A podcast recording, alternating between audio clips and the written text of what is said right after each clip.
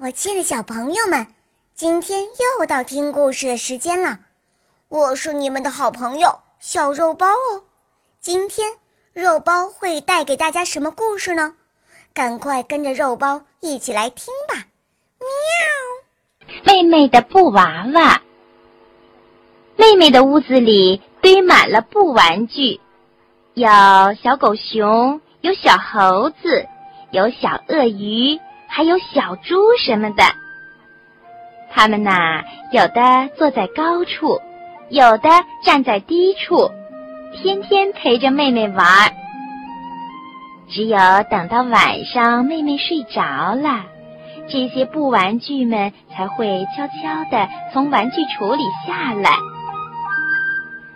小熊赶紧翻跟头，小猴子打开门直往树上跑，小鳄鱼呀，高兴地跳进浴缸里，欢乐地游着。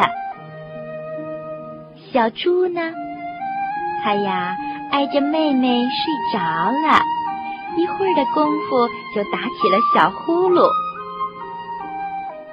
天亮了，妹妹伸了个懒腰醒过来了，布玩具们都在橱子里望着妹妹笑。